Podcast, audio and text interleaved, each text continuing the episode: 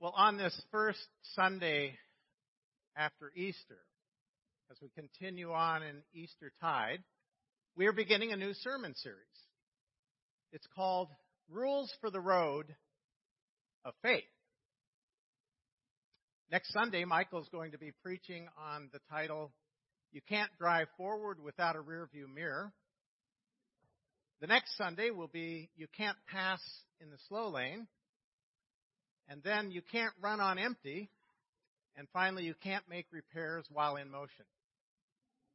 Today, you can't steer a parked car. So, um, I don't know if any of you remember when you were young, um, or perhaps.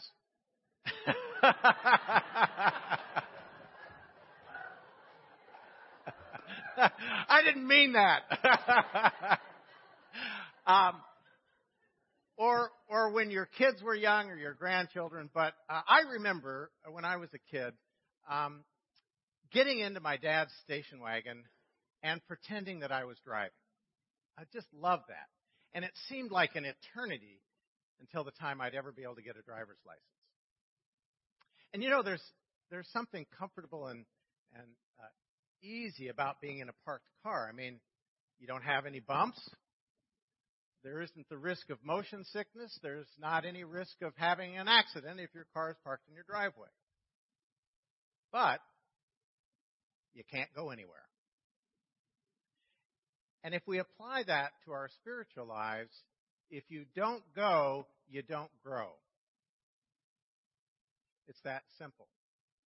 And there are many people in our society who are uninvolved, passive, disinterested, bored, um, and they don't seem to have much sense of expectation or of mystery. It's as almost as if they've been lobotomized. And you know, we're all affected by it. TV and screen time, if taken to excess, create a distance between the watcher and the world. Now, oh, we have we have 24/7 uh, with hundreds of channels to choose from and the internet, and it makes it seem as if as though the world is right there and and we're connected. You know, we have reality shows and all that, but there's a difference between watching a movie about driving and actually getting out on the road and driving.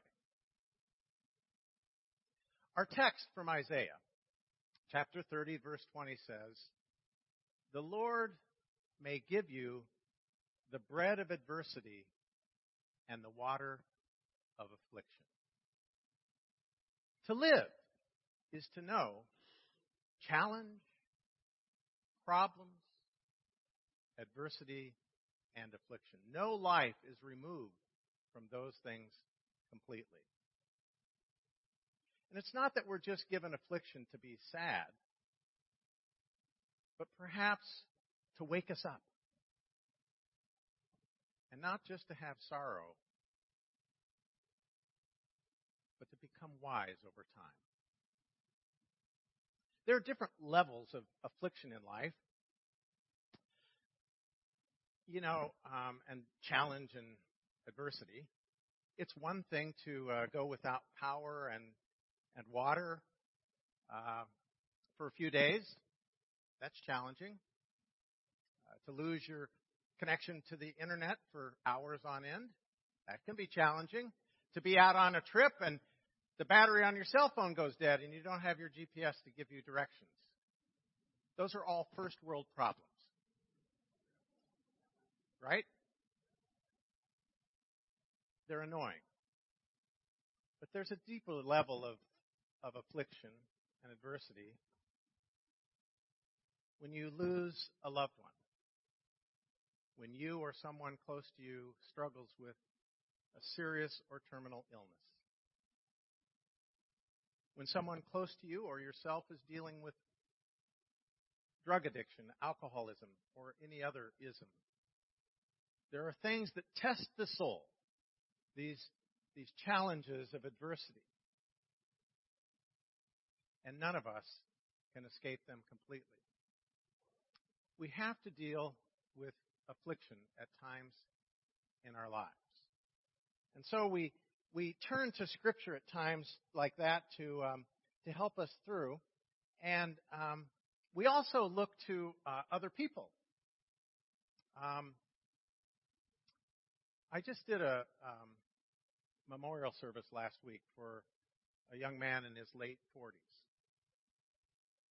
who died after two years of fighting brain cancer. The church was packed here. Uh, we had people all in the narthex and everywhere. I mean, it was just it was one of those things. But but what struck me, and I got to know him in the last part of his life. What struck me about this young man is is he didn't lose his battle to cancer. Not really. Because he lived with such determination and such a spirit of fighting for the goodness of life and the way he shared himself with others and with his family that he kept giving while he was living, even though the cancer was eating away at his brain. It was an amazing example of how life is not measured by time, what we put into it and how we share the gifts that have been given to us. Do you all know what an owl is? Not the bird, but an AWL? Owl? There was a young boy who loved going to his father's leather shop. And um, one day, when he was three or four years old, he was playing, and an owl dropped off the table and went into his eye. And within a couple of weeks, the infection spread. He lost that eye, but the infection spread and he lost the other eye. This was um, back in the 1800s, and so there wasn't a lot available to blind people at that time, but they used these crude, large blocks to try to trace out letters so that they could at least learn the alphabet. Well, that young boy eventually used that same owl to create little dots and pieces of paper that could be read by an individual finger. You know what his name was. Was Braille. And Helen Keller said of Braille that he was to blind people what Gutenberg was to those with sight. Remarkable. Remarkable. So, to turn to Scripture,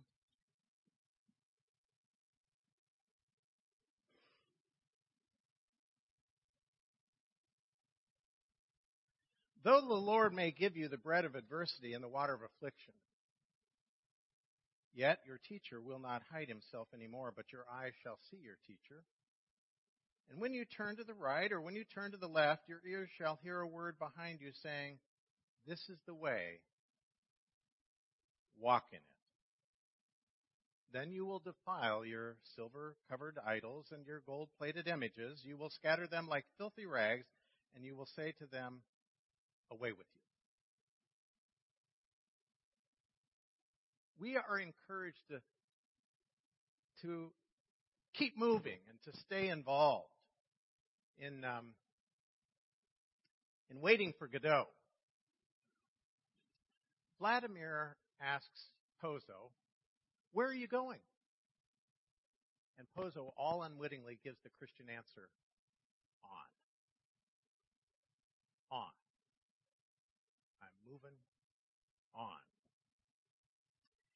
In our Genesis text that um, that we read, it's a reminder of how God has created all of us in God's image. We are each unique. Think of the nearly, what is it, 7 billion, 8 billion people in the world now that we have. Each individual is unique and distinctive, and yet each created in the image of God. What an amazing thing that is. And part of what is so special about that image is that God, we learn right there in Genesis, is a creating God. That God is a giving God. And so for us to reflect that nature in ourselves There's something all artists know that, that when you create something, you're taking a risk. To live is to risk. To get out on the road of life is to risk. It's so much easier to stay parked and not be out on the road of life. But we are called to be co creators with God, this one who has gifted us with life in the beginning. You know, Robert Browning said, um, he said, My business is not to remain myself, but to make the absolute best of what God has created. To make the absolute best of what God has created. To be the best David that I can be, and for you to be the best you that you can be. Nobody else can be you, just you. And you've got one life to live, so live it. That's part of our call as Christians, is to live that life of faith, to get out on the road. Because you can't steer a parked car. You just can't. You can try, you can pretend, but you can't go anywhere. And so when we look to our teacher, the one who we look to for guidance in the life of faith, even Christ, we remember how there was that denial in the garden, his rejection, and his crucifixion. And when they nailed him to the cross, they thought they had stopped him from steering. But oh, the unseen power of God's steering was there at work was happening. How amazing through the crucifixion that God's purposes could be revealed nailed to the cross. You can't steer a parked car. So the world thought. So the world thought. So, it's time. It's time for us to get back on the road in the way. Turning left, turning right as we hear the teacher give guidance, all in the way, all in the way of Jesus Christ our Lord.